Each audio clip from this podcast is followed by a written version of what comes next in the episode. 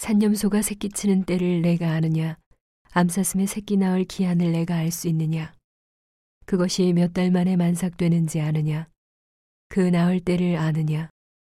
그것들은 몸을 구부리고 새끼를 낳아 그 괴로움을 지내어 버리며 그 새끼는 강하여져서 빈들에서 길리우다가 나가고는 다시 돌아오지 아니하느니라. 누가 들나귀를 놓아 자유하게 하였느냐?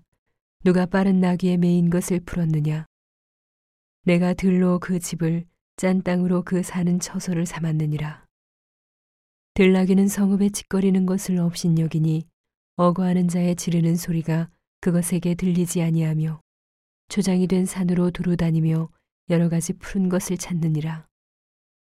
들소가 어찌 즐겨 내게 복종하며 내 외양간에 머물겠느냐. 내가 능히 줄로 들소를 메어 이랑을 갈게 하겠느냐. 그것이 어찌 골짜기에서 너를 따라 쓰레를 끌겠느냐.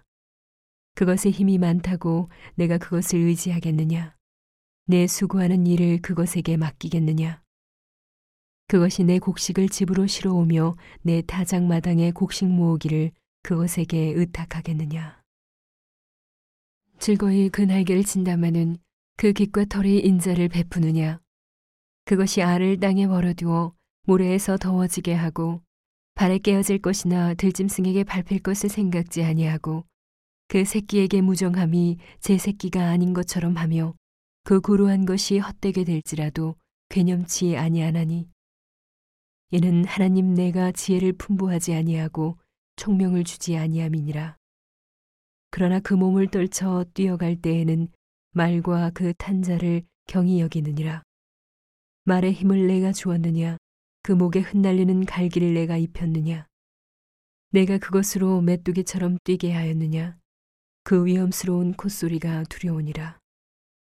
그것이 골짜기에서 허위고 힘있음을 기뻐하며 앞으로 나아가서 군사들을 맞되 두려움을 비웃고 놀라지 아니하며 칼을 당할지라도 물러나지 아니하니 그 위에서는 전동과 빛난 작은 창과 큰 창이 쟁쟁하며 땅을 삼킬 듯이 맹렬히 성내며 나팔 소리를 들으면 머물러 서지 아니하고 나팔 소리 나는 대로 소소히 울며 멀리서 싸움 냄새를 맡고 장관의 호령과 떠드는 소리를 듣느니라.